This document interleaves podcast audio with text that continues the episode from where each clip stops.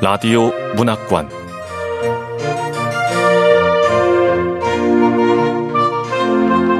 한국 단편 문학 특선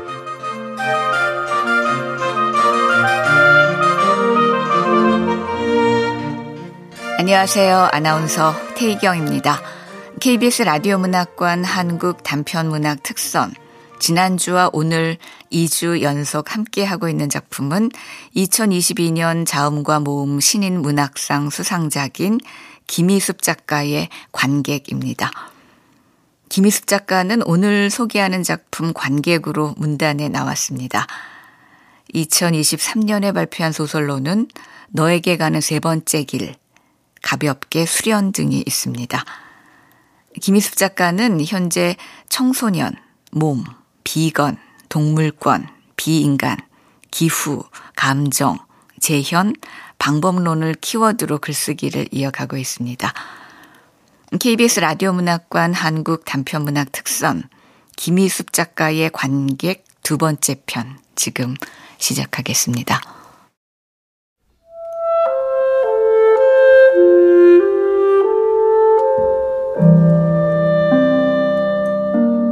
관객 김이숙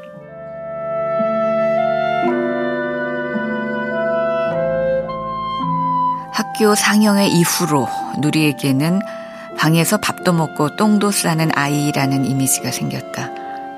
그 말을 처음 들었을 때는 예상과 다른 반응에 실망하고 충격도 받았지만 초등학교 2학년이라 그랬는지 크게 신경이 쓰이진 않았다. 하지만 학년이 올라가면서 신경이 점점 많이 쓰였다. 중학교에 가면 새롭게 시작할 수 있을 줄 알았는데 같은 초등학교에 다니던 두 명과 같은 반이 되면서 중학생이 되어서도 여전히 그런 시선에서 자유롭지 못했다. 누리는 중학교 2학년 여름 방학식 날 담임 선생님으로부터 꿈 렌즈 아카데미 안내문을 받았다.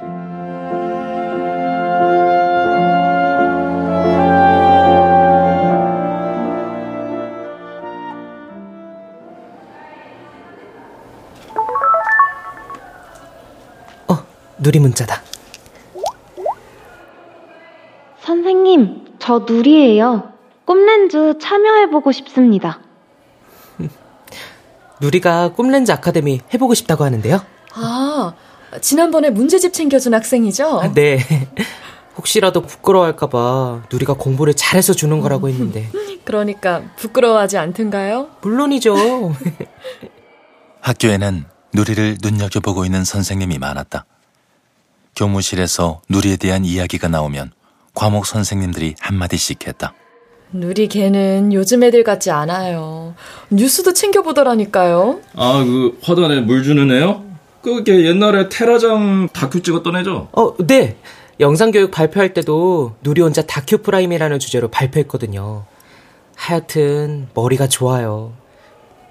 근데 집에 돈이 없어서 안타깝죠. 누리는 담임 선생님으로부터 교사용 문제집을 받기도 했고 학내외 영상교육 프로그램에 대한 정보를 얻기도 했다. 꿈렌즈는 누리가 처음으로 참가를 결심한 프로그램이었다. 테라장의 시상식을 보면서 누리는 그를 촬영해보고 싶어졌다. 테라장에게 물어보고 싶은 게 있었고 그 답을 기록으로 남기고 싶었다. 자, 꿈렌즈 프로그램 도와줄 대학생 멘토 언니 오빠들이에요. 대부분 영화 전공하는 대학생입니다. 귀한 시간 내주신 멘토들에게 감사의 박수! 안녕. 반가워. 잘해보자. 꿈렌즈 프로그램에서는 첫 주에 이론 교육을 받고 둘째 주에는 멘토와 멘티를 정해 제작하고 싶은 영상의 주제를 정해야 했다. 이름이 누리예요. 아, 네가 누리구나. 아, 안 그래도 나 찍다 그랬어. 나 별산동 프로젝트 봤거든. 테라장 감독님이 만든 거. 아, 네. 나는 누리의 멘토 진영이라고 해. 우리 잘해보자. 어, 네. 누리는 뭐 찍고 싶은 거 있어? 무엇을 찍고 싶으냐는 대학생 멘토의 질문에 누리는 테라장을 찍고 싶다고 말하지 못했다. 대학생 멘토 대부분이 영화과 학생들이었고 테라장이 감독상을 받은 후라 그런지 프로그램 중간중간 테라장의 이름이 들려왔다. 누리는 용기가 나지 않았다. 자신을 담당하는 멘토인 진영이 무엇을 찍고 싶으냐고 물으면 모르겠다고만 답했다.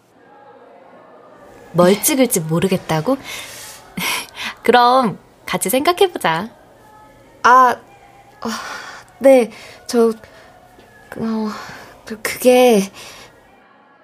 누리는 마음이 편하지 않았다. 진영은 누리에게 곤란한 기색을 내비치지 않으려 애쓰는 듯 보였고, 뭔가를 골똘히 생각하는 것처럼 보이기도 했다. 2주차 수업의 마지막 날, 누리는 진영이 내민 종이 한 장을 받아들었다. 누리는 종이의 글자를 찬찬히 읽었다. 아, 누리의 경이로운 활기가 만들어내는 슬픔. 끝내 마음을 부숴놓는 처절한 아름다움이여. 눈부시게 성스러운 마법 같은 순간. 생기 넘치는 얼굴로 내 인생을 망치러 온 나의 구원자. 마음에 보관하고 싶은 찬란한 이미지들. 음. 천재적이고 따뜻한 이성으로 가난을 읽어내는 감독의 성찰적 태도가 돋보이는 수적. 아, 이게 뭐예요? 별산동 프로젝트를 보고 평론가와 기자들이 한 말이야. 사람들이 네 이야기 좋아했어. 쇼룸도 만들어지고 인기였잖아. 쇼룸이요? 누리가 고개를 들어 진영을 바라봤다. 누리가 쇼룸을 모르는 것 같다고 판단한 진영은 말을 돌렸다. 어, 그러니까 음, 누리 네 이야기를 더 해보는 건 어때? 누리는 말없이 들고 있는 펜으로 종이에 적힌 글자에 밑줄을 그었다. 언니, 음. 이 부분이요. 경이로운 활기, 아름다움, 찬란, 마법, 성스러운 나의 구원자. 언니, 제가 누굴 구원했어요? 어, 어, 어, 아, 어, 누리야, 그거는 좋은 의미야. 어, 나쁜 곳에서 누군가를 꺼내줄 때, 그러니까 빠져나왔을 때 쓰는 말이니까, 음, 사람들에게 좋은 영향을 준 거지? 아, 아닌 것 같은데. 아닌 것 같아? 좋은 건데. 음, 그럼 누리야, 네가 얘기를 해봐. 더 잘할 수 있을 거야. 무슨 얘기요? 누리가 기어들어가는 목소리로 진영에게 묻자 진영은 누리에게 자신감을 주기 위해 부드럽게 말을 이어갔다. 네가 겪는 어려움 같은 거. 네가 직접 네 얘기를 들려주면 사람들이 너를 잘 이해할 수 있잖아. 네가 겪는 문제를 우리가 같이 해결하려면 사람들이 잘 알아야 하니까. 저는 잘 알아요. 모르는 사람도 많으니까. 누구요? 많지. 정말 많아. 누리가 아무 말도 하지 않자 진영은 누리 앞에 놓인 별산동 프로젝트 평을 손으로 짚으며 말했다. 평론가들하고 기자들이 쓴 평을 봐. 누리야, 예술은 사람들의 마음을 흔들 수 있어. 영상은 특히 더 그래. 리얼하게 보여주니까. 사람들의 관심이 커지면 가난하게 사는 사람도 줄어들 거야. 아... 고개를 숙이고 진영의 말을 듣고 있던 누리가 의아한 표정으로 진영을 보며 입을 열었다. 근데요, 가난한 사람들이 많은 게 가난한 사람이 어떻게 사는지를 사람들이 몰라서예요? 어? 어, 음, 어, 아, 어, 그럼 뭐라고 생각하는데? 뭐 좋은 작품이 나오면 사람들 마음이 달라져. 예술은 마음을 흔들 수 있거든. 우리에게는 현실을 잘 보여주는 보고서 같은 작품이 필요해. 우리요. 아, 진영은 대답하지 않았다. 방금 말한 우리에 누리가 속하는 것 같지 않았다.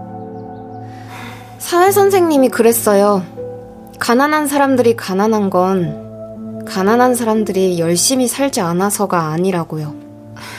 상위 계급이 자원을 독점하는 구조 때문이라고요. 문제를 해결하려면 원인을 해결해야 되니까. 그러니까 언니, 어? 빈부격차의 원인은 가난보다는 부에 있으니까 가난한 사람보다 부자를 연구해야 되는 거 아니에요? 어, 어, 음, 그럴 수도 있는데, 음, 예술 작품으로서의 의미도 있어. 가난을 잘 그린 영화와 다큐멘터리에 사람들은 관심이 많아. 리얼하게 보는 거세요? 어, 리얼하게 본다기보다는 예술의 사회적 역할이기도 한데, 뭐 그러면 누, 누리는 혹시 다른 거 찍고 싶은 거 있니? 네. 테라장이요. 테라장? 테라장 감독님? 네. 왜? 감독님이 궁금해요. 어, 테라장 감독님은 바쁘지 않을까? 지금 한국에 들어오긴 하셨지만 바쁘실 것 같은데. 아, 감독님이 시간 낼 필요 없어요. 옛날에 감독님이 저 찍었을 때처럼 할 거예요. 옆에서 관찰할 거예요. 음, 그때 불편하지 않았어? 기억 안 나요. 그래. 그럼 내가 테라장 감독님께 메일 보내볼게. 그런데 누리야, 네가 한 가지는 꼭 알아줬으면 좋겠어. 네가 나왔던 별산동 프로젝트는 좋은 작품이었어. 자부심을 가지면 좋겠다. 네가 사람들한테 많은 일깨움도 주고 감동도 줬거든. 그 작품은 진짜 다큐멘터리계에서 의미 있는 작품이야. 가난의 냄새를 수면 위로 끌어올려서 가난을 복합적으로 읽어내도록 담론의 장에서 논의도 활발하게 일으켰고. 아, 그 말 싫어요. 아, 무슨 말? 냄새. 냄새? 아, 아 누리야. 어, 그건 기분 상할 필요 전혀 없어. 네가 그렇다는 게 아니라 음, 집단의 특징에 대한 말이니까. 어, 아 근데 그 말이 왜 싫어? 싫어요, 그냥. 누리야, 그건 사회학 용어야. 네가 마음 상할 필요도 없고 예민하게 받아들일 필요도 없어. 나중에 공부하면 알겠지만 사회 현상을 설명하기 위한 개념어들이 있거든. 그건 사람을 기분 나쁘게 하려고 만든 말이 아니야. 우리는 누구나 가난해질 수 있으니까. 누리와의 대화에서 당황했던 것을 만회하려는 듯 말을 쏟아내는 진영에게 누리는 대꾸하지 못했다. 싫다는 말 외에 다른 말이 생각나지 않았고 싫다고 할수록 자신이 이상한 사람이 되는 것 같아 입을 다물었다. 가난의 냄새라는 말이 싫은 이유를 설명하기 어려웠다. 느낌은 있는데 말로 하기 힘들었다. 진영의 말을 들을수록 기분이 더 이상해졌는데 반박할 수가 없었다. 테라장을 만나고 싶은 마음도 테라장을 찍고 싶은 마음도 사라졌다. 누리는 꿈렌즈 프로그램에서 하차했다.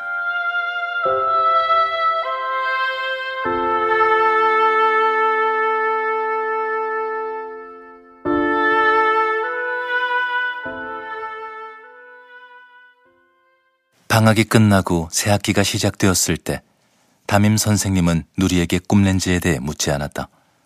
다만 교무실에서 누리에게 매실차를 타주며 말했다. 내가 담근 거야.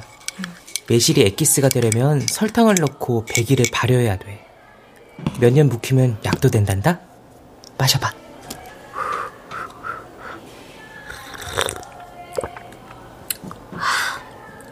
어, 뜨겁고 달고 맛있어요. 과일이든 사람이든 익는 시간이 필요해. 음. 선생님도 선생님 되려고 공부 7년 했어. 누리야, 학내 신문사 활동을 해보는 거 어때? 학내 신문사요? 응. 사진 칼럼을 신문에 싣는 거지. 사진을 찍고 짧은 글을 덧붙여봐. 논리적일 필요도 없고 황당해도 되고 이상해도 괜찮아. 말이 안 되는 말일수록 더 좋고 그건 아직 언어화되지 않은 것을 네가 감지한다는 뜻이니까. 음. 네, 선생님. 해볼게요. 선생님의 격려에 누리는 사진을 찍고 짧은 글을 쓰기 시작했다. 선생님이 추천해준 책도 많이 읽었다. 누리 칼럼 잘 읽고 있어. 이건 국화차야. 네.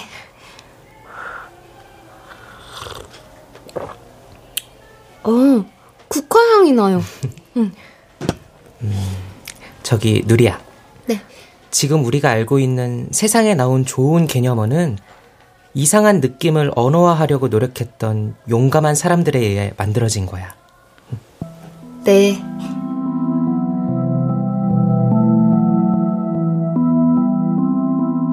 누리는 용기를 내서 일주일에 한 편씩 꼬박꼬박 신문에 칼럼을 실었다. 누리는 테라장은 잠시 잊기로 했다.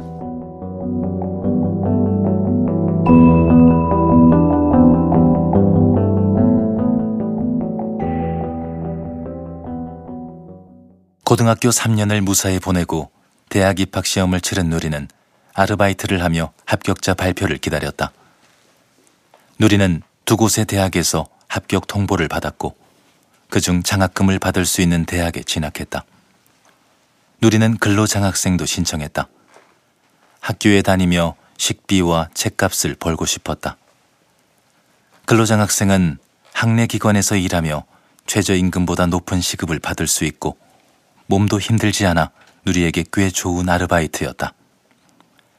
누리는 과 사무실에서 자료를 복사하고 교수님 심부름을 하고 은행을 다녀오고 행사에 쓸 다과를 챙기는 일을 했다. 누리는 첫 학기에 교양으로 미디어의 이해 수업을 수강했다. 미디어의 이해 수업을 맡은 영화평론가 이상민입니다. 어, 수업은 처음 2주 동안은 제가 이론 강의를 하고 나머지 14주는 여러분들이 팀을 짜서 미디어와 대중문화의 트렌드에 대해 발표하는 식으로 진행할게요. 네. 팀 프로젝트가 많고 주로 1, 2학년이 수업을 들어 분위기가 활기찼다. 첫 팀이 준비한 주제는 서바이벌 게임을 통해 본 문화예술 트렌드였다. 서바이벌 게임? 저희 1팀의 주제는 서바이벌 게임이고요. 우리가 다루고 싶은 건 가난입니다. 가난 콘텐츠가 영화 예술을 다루는 미디어 세계에서 마지막 남은 블루 오션이라는 걸 말씀드리겠습니다. 여기 여성과 아시아인을 500명씩 모아놓고 죽음의 게임을 벌이는 드라마가 있다고 가정해봅시다. 인생의 막다른 곳으로 내몰린 절박한 여성에게 남성 몸을, 아시아인에게 백인 몸을 상으로 걸어 서바이벌 게임을 벌이는 거죠. 게임에서 진 사람이 한 명씩 죽을 때마다 이긴 사람에겐 남성 몸과 백인 몸으로 한 부위씩 바꿀 수 있게 해주고 그들의 과거 사연도 적절히 가미한 드라마를 만든다면 어떨까요? 아, 네, 물론 비판 성명서가 나오겠죠. 네, 어, 돈 없는 사람들을 모아놓고 죽음의 게임을 하는 건 소싸움이 생각날 겁니다. 어, 근데요, 우리에 소를 가두고 관객이 투우 경기를 관람하잖아요. 그런데 왜 돈 없는 사람들을 모아서 상금을 걸고 하는 게임은 비판을 받아야 하죠? 어, 그럼 지금부터 이런 가난을 이용하는 미디어의 트렌드를 분석해 보겠습니다. PPT 화면 같이 보시죠.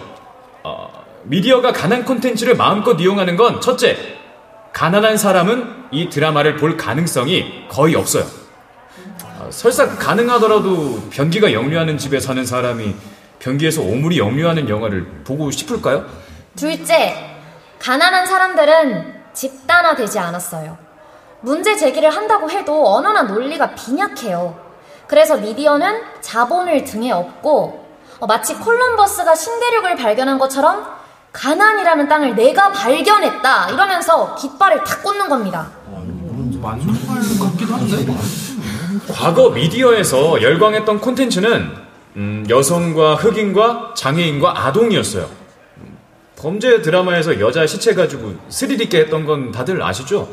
어, 그런데 당사자 집단이 세지고 대중의식도 달라지면서 이제 시들해진 겁니다. 하지만 가난은 자본주의 때문에 달라질 수가 없어요. 가난 콘텐츠는 가난하고 싶지 않은 심리를 자극해서 호응도 얻고 죄책감도 적당히 해소해줍니다. 특히 감독은 사회 문제를 조명하는 인간적이고 의식 있는 사람이라는 도취적인 성찰까지도 아름답고 의미 있는 행위로 추앙받습니다. 네, 그러니까 가난은 영화 예술계에서 사람을 대상으로 만들 수 있는 마지막 남은 블루오션 아닐까요? 한마디로 미개척 지대죠. 마치 원시림 같은. 이상 1팀의 발표를 마치겠습니다. 뭐래. 저 질문 있습니다. 비유가 적절하지 않아요.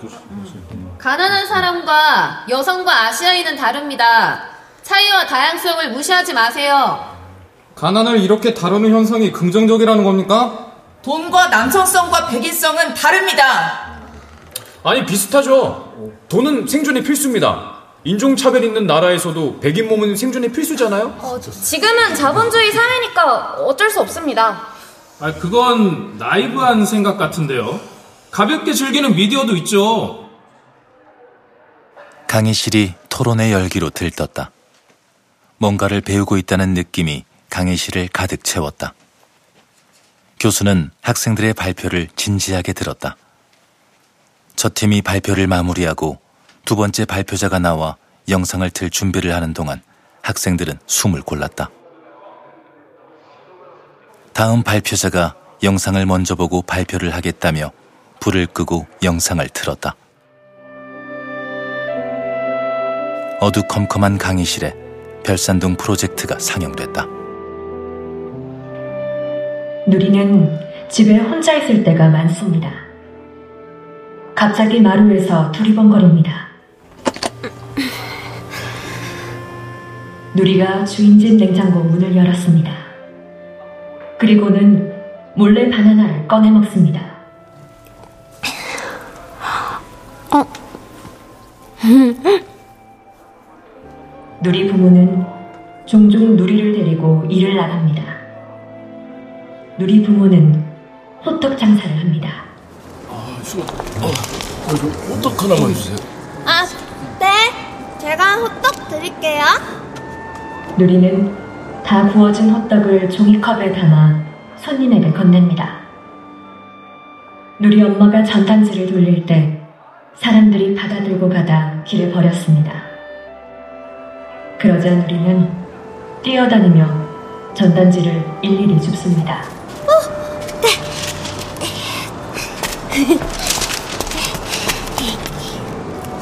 그러던 어느 날, 누리 아빠와 엄마의 일이 모두 끊겼습니다. 그래서 누리 엄마는 한동안 노래방 도우미 일을 해야 하고, 누리 아빠는 야간 물류 작업을 해야 합니다. 그런데 오늘따라 누리한테 열이 심하게 나고 많이 아픕니다. 누리 엄마는 열이 나고 아픈 누리를 집에 혼자 둘 수 없어 노래방에 데리고 출근했습니다. 비어있는 노래방에 누리가 혼자 누워 있습니다. 누리는 여섯 살입니다. 하얀 스크린에 여섯 살 누리의 얼굴이 화면 가득 펼쳐졌다.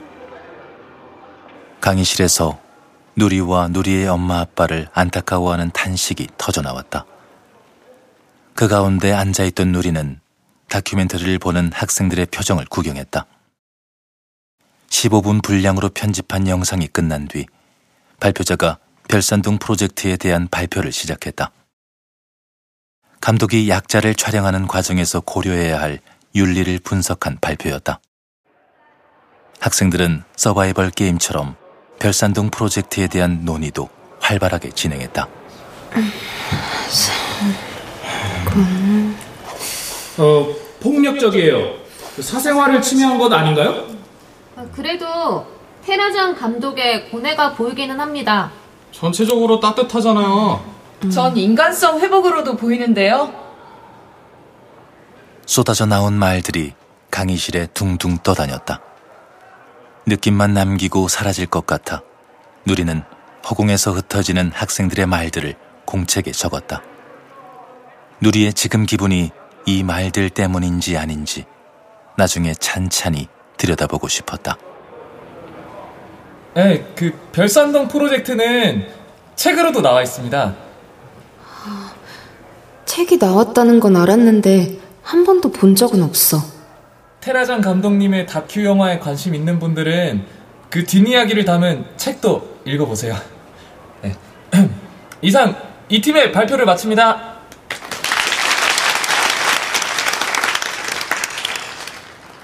영화의 뒷이야기라고?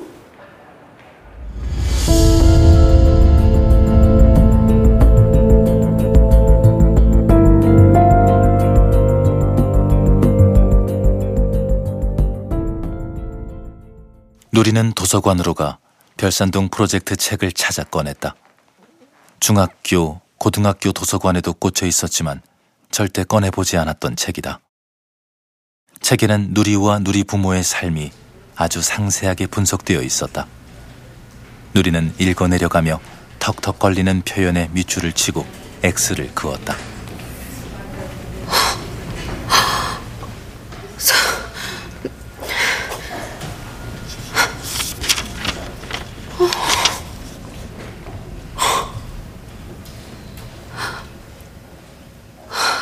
이들은 말을 웅얼거린다.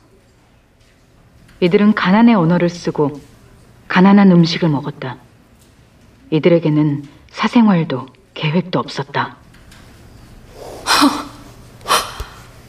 아, 참, 테라장은 내 부모와 나를 이런 시선으로 보고 있었구나. 책은 온통 밑줄로 채워졌다. 연필을 잡은 손에 점점 힘이 들어갔다. 처음 알게 된 사실도 있었다. 이거 전혀 몰랐던 얘긴데? 별산동 프로젝트는 대학 수업에서 학생들에게 가난의 현실을 가르칠 목적으로 시작되었다. 나는 이 작업이 연구 방법을 실험해 볼 매력적인 프로젝트라 확신했다. 촬영 중에 카메라로 담지 못한 일도 많았다. 애들 아빠가 다쳐서 어디 부탁할 데도 없고 누리의 부모가 나에게 돈을 빌려달라고 했다. 나는 거절했지만 마음이 무거웠다. 나 스스로에게 영원히 도와줄 수는 없으니까 이렇게 변명도 했다. 누리의 중고등학교 6년간의 학원비 일부를 나와 교수 모임이 후원해줬다. 편집을 하면서 이런 일도 있었다. 누리 엄마가 노래방 도우미 일을 할 때 누리를 데려갔던 장면을 다큐에서 살려야 할지 고민이었다. 그래서 누리 엄마한테 그 장면을 다큐에서 뺄까 물었다. 아니요. 괜찮습니다, 교수님. 누리 엄마는 개의치 않아 했다. 이 반응에 나는 혼란스러웠다. 빈곤층에게 사생활이 무엇인지 고민해 보게 되었다. 아, 엄마는 왜 그랬을까? 엄마는 노래방 도우미 일을 하는 엄마의 딸로 살아가야 할 내 미래는 고려하지 않았던 걸까? 누리네 가족을 촬영하는 3년 동안 나는 많은 순간 누리 가족을 이해하지 못했다. 촬영을 시작하고 얼마 되지 않았을 때였다. 땀을 뻘뻘 흘리고 놀고 난 누리가 과일 가게 앞을 지나가며 수박을 물끄러미 보던 게 마음에 걸려 수박 한 통을 사간 날도 그랬다. 그날 누리 부모는 내가 사간 수박을 촬영 스태프와 나눠 먹고 옆집에도 나눠주고 반에 반에 반쪽 아주 작은 덩어리만 냉장고에 남겨두었다. 카메라를 들고 그 모습을 촬영하며 나는 조금 답답했다. 두고 두고 누리나 먹였으면 했다. 그런데 아유, 월세가 밀리면 냉장고에 음식 보관하는 것도 눈치가 보여서요. 누리 엄마의 말을 듣고 나서야 모든 상황을 이해했다. 주인집과 냉장고를 함께 쓰는 걸 알고 있었음에도 생각이 거기에 미치지 못했다. 차이는 매번 다른 지점에서 발견됐다. 인터뷰 초기에 내가 한 질문을 누리 부모가 이해하지 못해 쉬운 표현으로 바꿔 다시 말하는 일은 비일비재했다. 마을 회의하면 누가 주도적으로 대화를 이끌어요? 철거 지역의 정책을 만드는 사람들이 고려해야 될 지점이 뭘까요? 이렇게 물었을 때 그들은 내 질문을 이해하지 못했다. 아, 주도? 고, 고려? 지점이요?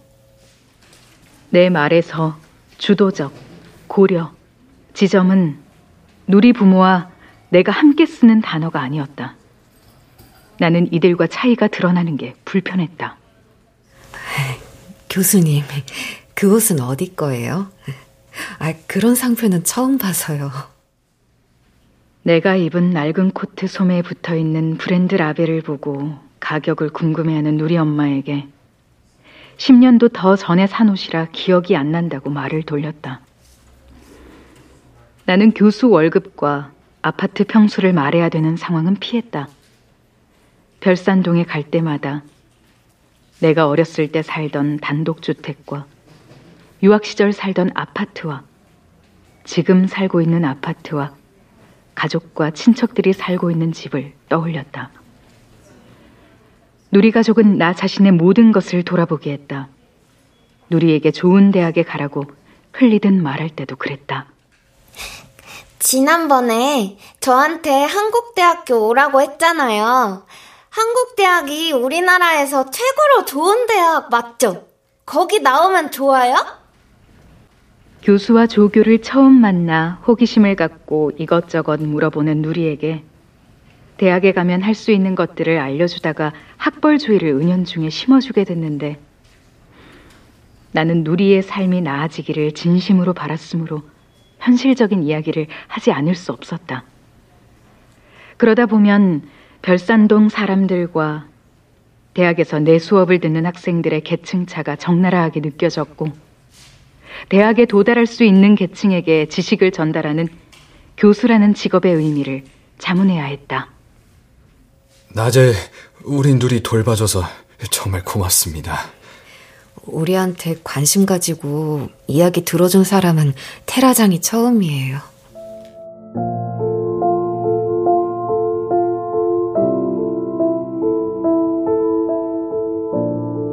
누리 부모가 이 마음으로 실명 동의서에 사인하고 촬영에 협조했을 거라는 걸 나는 알고 있었다. 그들에게 나 말고는 돈을 빌릴 만한 사람이 없는데도 아주 다급할 때가 아니면 돈을 빌려달라고 하지 않았다. 나는 누리 가족을 찍을수록 가난을 경험한 적이 없는 내가 가난을 찍는 게 도대체 어떤 의미가 있는 건지 고민했다.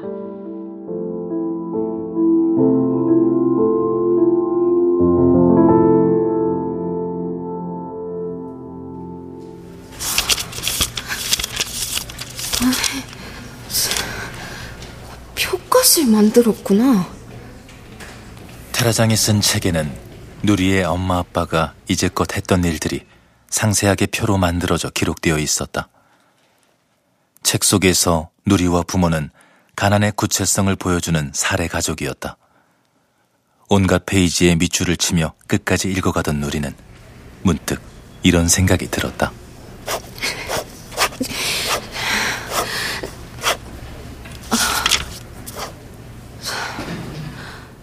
이 책은 비판을 기다리고 있어. 그렇지 않다면 우리 아빠 엄마가 테라장한테 돈을 빌려달라고 했을 때 테라장이 거절하면서 영원히 도와줄 수는 없으니까 이런 식으로 스스로에게 했던 변명을 그대로 적을 리가 없잖아. 테라장은 자신의 실수와 곤혹스러움과 혼란, 그리고 비겁함을 책에 고스란히 드러내놓고 있어. 그러니까 테라장은 비판을 기다리고 있는 거야. 더 나은 논쟁과 더 나은 다큐멘터리 작업을 위해.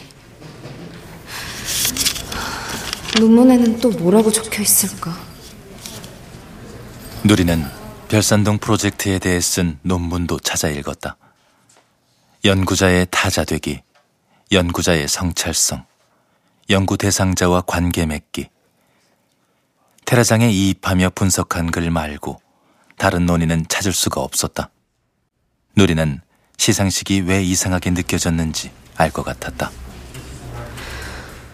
가난은 계급의 문제인데 화려한 옷을 입은 사람들이 화려한 장소에 모여 앉아 가난을 찍은 영상을 보고 감동받아 칭찬하고 박수치는 건 작품이 목적 달성에 실패했거나 박수치는 사람이 작품의 목적을 알아차리지 못해서가 아닐까? 그리고 세상 사람들은 관객석에 앉아 있는 사람들과 달리 가난한 나한테 관심이 없어. 그러니까 가난은 가난을 관심 있어 하는 사람들한테나 보이는 거야. 마치 옛날에 가난한 아이를 그려서 그 그림을 집에 걸어놓는 부자들처럼. 누리는 가난을 찍는 사람과 보는 사람에 대한 영화를 만들고 싶었다. 관객석에 앉아 있는 사람들의 얼굴을 다시 보고 싶었다. 누리는 화가 났다.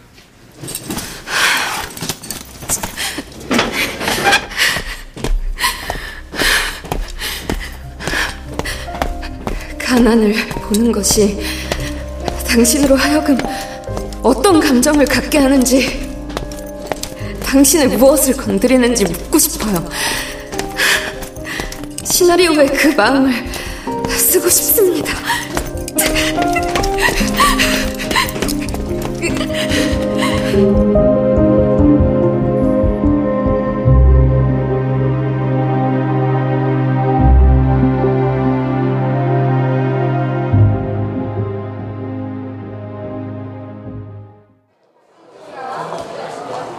누리는 계급 문제를 적확하게 포착했다는 찬사가 세계에서 쏟아지고 있는 영화가 상영되고 있는 극장으로 가 로비에 앉아 영화가 끝나길 기다렸다.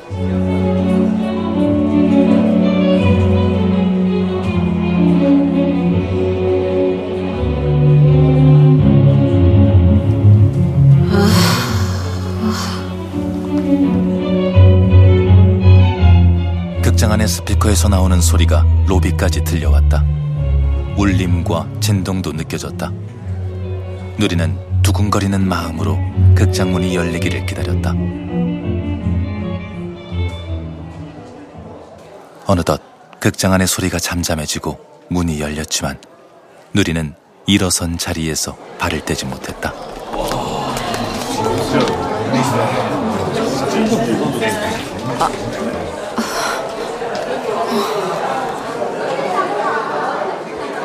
너무 많은 사람이 한꺼번에 쏟아져 나왔고 사람들의 표정이 다 제각각으로 달라 어떤 사람에게 다가가야 할지 판단이 서지 않았다. 누구와 무슨 이야기를 하고 싶었던 건지 갑자기 머리가 하얘졌다. 물어보고 싶어서 여기에 온 게 아니라는 걸 누리는 그 순간 깨달았다. 답은 이미 누리도 알고 있었다. 어떤 말을 할지 가늠되는 표정이 많았다. 저들에게 영화가 어땠냐고 물으면 이렇게 답하겠지. 영화 정말 재밌어요. 전율이 느껴졌어요. 전 영화 보는 내내 안타까웠습니다. 이런 말이 나오면 내가 저 영화에 나오는 집 같은 곳에 살았다고 그게 왜 재밌고 왜 전율이 느껴지고 왜 안타깝냐고 되묻게 될 것 같아. 누리는 자리에 서서 사람들의 얼굴을 살폈다. 눈썹을 찡그리며 사람들 사이로 빠르게 극장을 빠져나가는 사람을 발견했다. 누리는 그 사람에게 다가가 말을 걸고 싶은 마음을 누르고 로비 의자에 내려놓았던 가방을 챙겨 극장을 나왔다. 달고 맛있고 부드러운 게 먹고 싶어 바닐라 아이스크림을 하나 사서 손에 들고 버스 정류장까지 걸었다. 집에 빨리 가고 싶었다. 강의 시간에 들었던 말들 몇 개가 스쳤다. 누리는 집에 도착하자마자 방으로 들어가 미디어에 의해 강의 노트를 찾았다. 기억하고 있는 게 맞는지 확인하고 싶었다. 누리는 메모해 놨던 학생들의 말을 빠르게 훑었다. 누리가 기억하고 있는 것 말고 다른 몇 개의 말이 눈에 더 띄었다. 누리는 이 말을 한 친구들을 찾고 싶었다.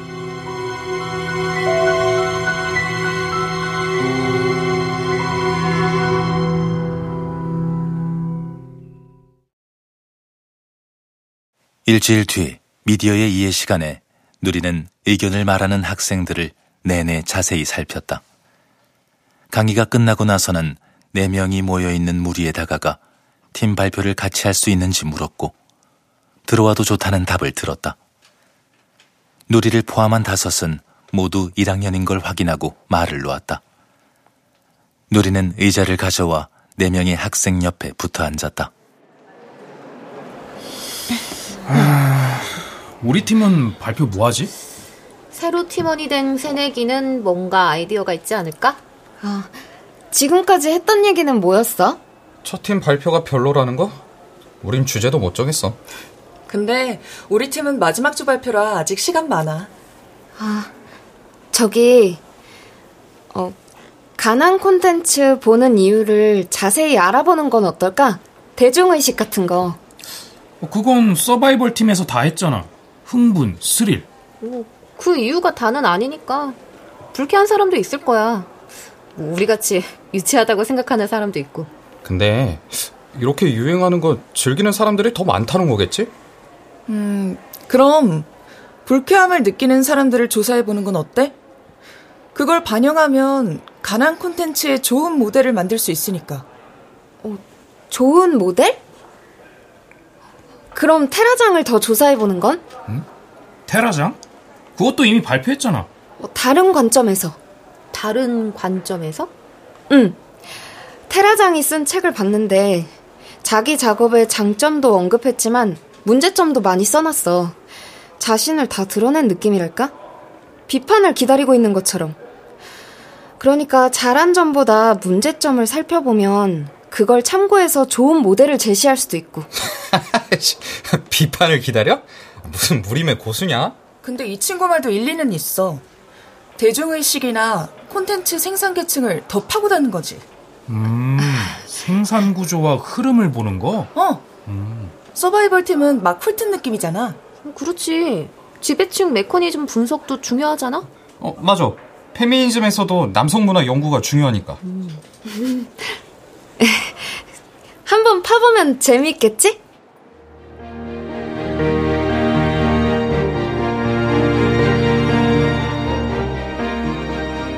누리는 그날 새로 만난 친구들과 밥을 먹으면서 교수님이 시키는 커피 심부름에 대해 서로의 전공 수업에 대해 들고 싶은 동아리에 대해 한참을 떠들었다.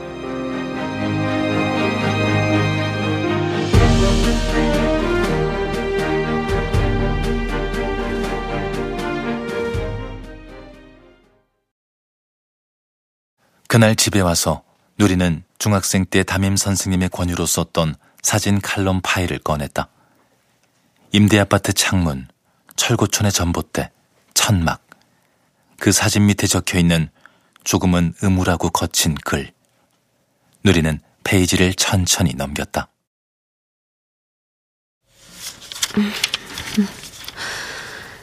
아, 중학교 2학년 때 이런 것도 적었지. 음. 아휴, 피곤하다. 아, 나 이름 바꿔달라니까. 애들이 반에서 똥 싸내라고 놀린단 말이야. 아, 누리야, 빨리 밥 먹어. 배고팠지? 아...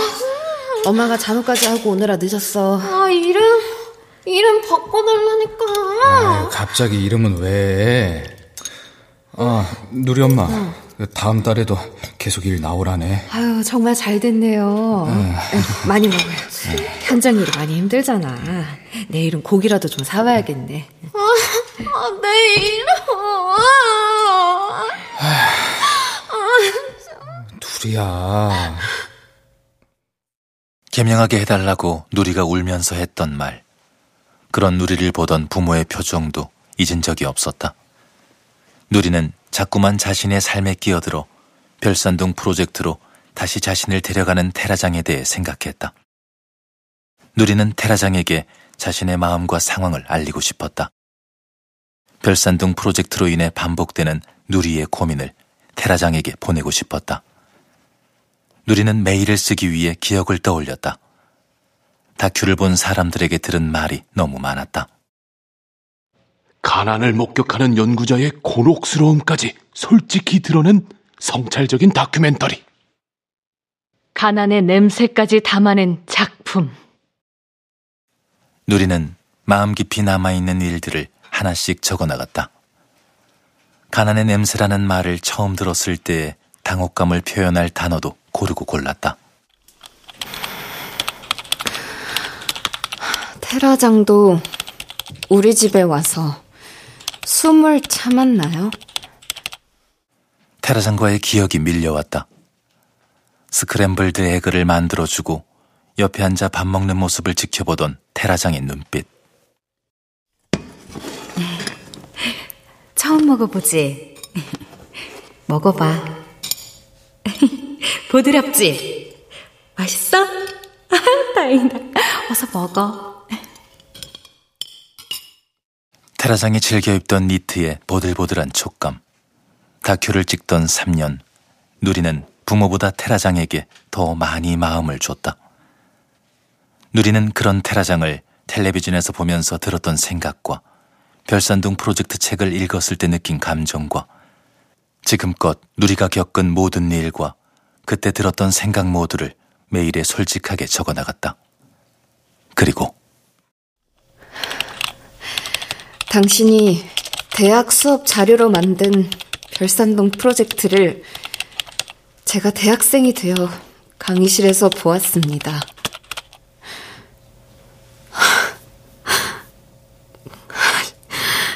알려주기 싫어. 누리가 갑자기 키보드에서 손을 뗐다. 이 모든 걸 테라장에게 알려주고 싶지 않다는 마음이 불쑥 들었다. 가난을 찍는 의미를 고민한다는 말을 테라장이 이제 그만했으면 싶기도 했고, 그런 테라장을 모른 척하고 싶기도 했다. 의미 말고 마음을 알고 싶어. 테라장은 어떤 마음일까? 괴로워할까?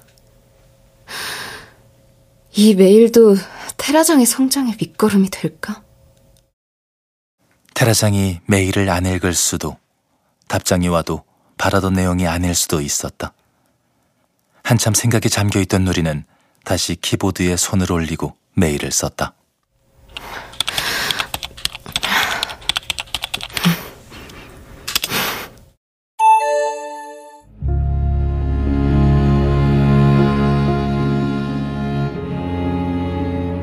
일주일 후에 테라장에게서 답장이 왔다. 누리는 테라장이 보낸 메일을 읽지 않았다. 며칠 후에, 어쩌면 몇 년 후에, 꼭 읽고 싶었지만 지금은 아니었다.